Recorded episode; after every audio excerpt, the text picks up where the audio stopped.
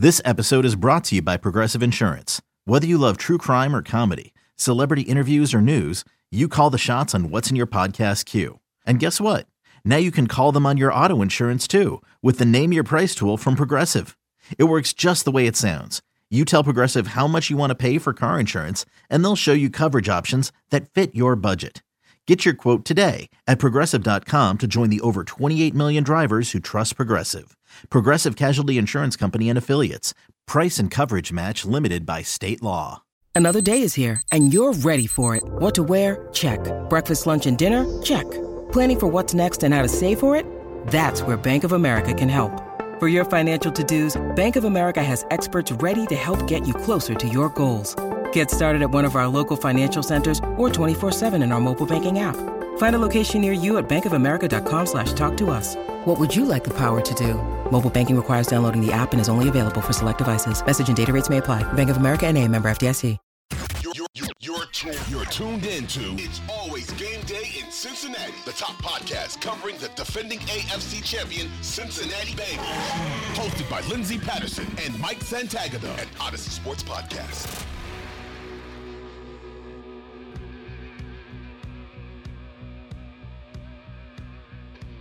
We are back on It's Always Game Day in Cincinnati. Our first post-divisional win podcast. Mike, how you doing? Amazing. And I'm still a little confused. Yeah. Bengals were six point underdogs, uh, and the Giants were seven point underdogs, like one point away from Giants Eagles. It sure didn't look like that. I don't know if Nick wants to come on and repent for his pick last week. You know, Nick was so close on that Jags call, and there were opportunities for the Jags to oh, win. oh, yeah, oh yeah, We're gonna let him go. We're gonna let him go. But here's the thing: just know that we remember you you can't count out the big dogs in the AFC. That's the one thing that that a lot of people this offseason they they forgot to do. Uh, the defending AFC champs started 0 2. They haven't lost since October 31st. And here they are again, a rematch in the AFC championship game, the fourth time versus Patrick Mahomes. But we'll back it up because we'll have all week to talk about the AFC championship yep. game. Let's talk O line.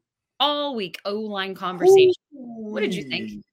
Awesome awesome from everybody. I feel like Jackson Carman has such a spotlight because it was his start, and now there is the raging war of whether he should start, whether or not Jonah's healthy. And I don't think so. But um, the offensive line in general just stepped up so much. I think Jackson Carman stepped up. He had a good game. I don't think it was a fantastic game, but I thought it was good. And it's hard to find any offensive line who had a bad game. The worst game might have been Karras like shockingly like the, the guy that you think like okay i know he's solid and i think he did play fine you didn't think he played mm-hmm. poorly. It's like i think i know he's solid but it's everybody else i'm concerned about. It's like well everybody else just went out there and really opened up a can.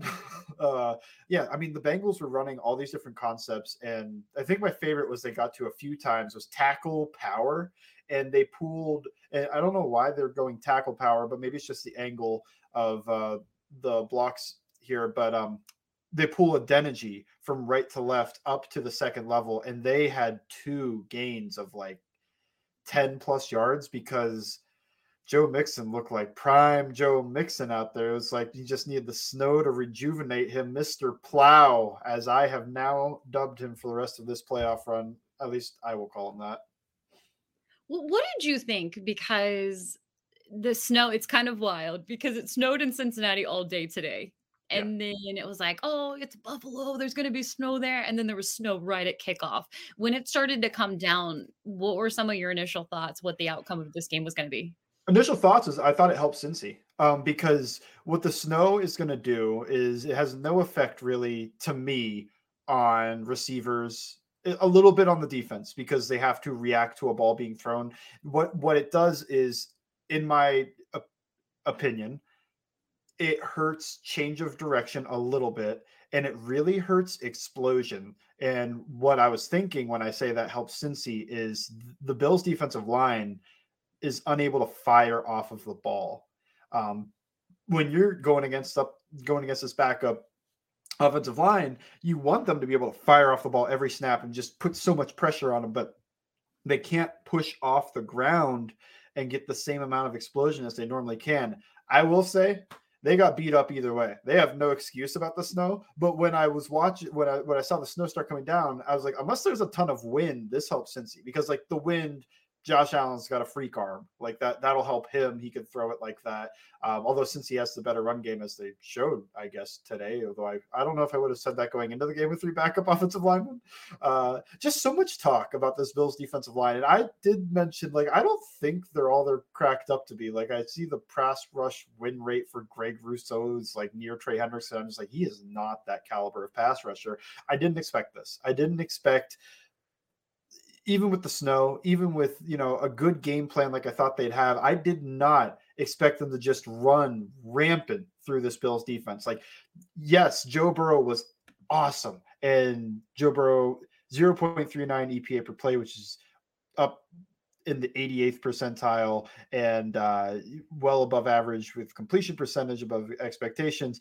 The thing that shocks you a, a little bit here that I don't think anybody would have predicted, like you could predict Joe Burrow is going to have an awesome uh, awesome game. Joe Mixon with 0.15 EPA per play, which is up near the Browns running game in general. Like he was as good as the best. Their run game when they handed off to Mixon was as good as the best run games in the league, and I think you could feel that. I all that talk about Samaje Perine, Mixon looked ready to go, man. Like that was the thing that shocked me the second most. Like the offensive line playing that good definitely was the most shocking thing. But Joe Mixon, it was like the first run of the game, uh, that toss play, and he just trucks Jordan Poyer and keeps going. And I just thought, woo, he's here. But you always kind of feel that way. This is my personal opinion. When Joe Mixon goes off early, you know it's going to be a Joe Mixon game. Like he was his OG Joe Mixon self, and a perfect game to do it because you get to run out the clock. You have these long drives uh, when this offense is on the field. And it just really showed the whole first and second half. But Joe Mixon said something a couple weeks ago, if everybody remembers, before that Monday night football game. He made a comment. That was kind of when the big dogs comments and everything like that. You know, we we are the AFC defending champs. And he talked about the linebackers he talked about the Ravens versus the Bills linebackers. And that ended up being a huge thing for some of the Buffalo Bills that he would talk about the linebackers like that. And I don't think Mixon meant anything bad by it. Well, wasn't he good? He said that the Ravens linebackers are good, but they're not the Bills guys, as if the Bills guys are the best players. If I'm remembering that right. It was actually flip flopped. You sure? Because I yeah. thought it was disrespectful to the Ravens. Like they got all mad about it. So no, it was actually a Bills thing. It was right before the oh. Monday night football game versus the Buffalo Bills, and he had made the comment about the linebackers, and he said, "Well, they're not the Ravens." Oh, okay. Uh, hey, and if I'm wrong about that, then I no, I think you you're probably right. I I don't I, remember. I knew somebody was upset. well, I, I, and I think you know they took offense to that before the Monday Night Football game. Like, how could you say that? And and he he really it wasn't anything bad about the Buffalo Bills, but hey, he, he knows what those linebackers look like and what the Baltimore Ravens, and he just proved again today that man, we always wondered what the outcome of that Monday night football game would have looked like. And and maybe we saw a little bit closer. maybe, yeah, oh, it was a shot. It was a shot to Bills. All right, I'm wrong. Whatever. Yeah, it's okay. Sorry. Derail okay. the podcast. No, no, no, no. It's totally okay. But I think he kind of proved a point because of what we saw from Joe Mixon in this game. And then you see the game versus the Baltimore Ravens last week. We said it on this podcast all week. That was going to be probably the best defense that they played in the AFC bracket and then you look at that divisional matchup and you play the Buffalo Bills. And I'll stick to offense now. We'll get to defense in just a moment because Lou did his thing again with Josh Allen, and it's hard to do that when when weather is impacting the game. But it just felt like honestly, even the offense left some points off the board.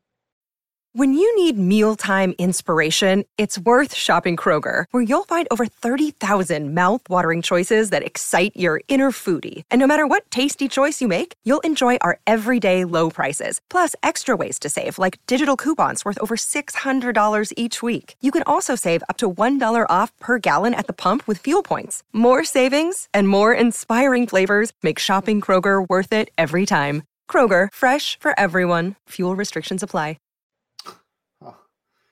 What is a catch? What is it? Can we? Here's here's the thing. Look, I at, at the moment I'm like, man, it's so frustrating because I didn't feel like they had enough evidence to overturn it, and that would have been the biggest thing. But it's it's so crazy because it's a touchdown anywhere else but the NFL. It's the only way to do the rule right is to essentially have the backyard football rule of vibes.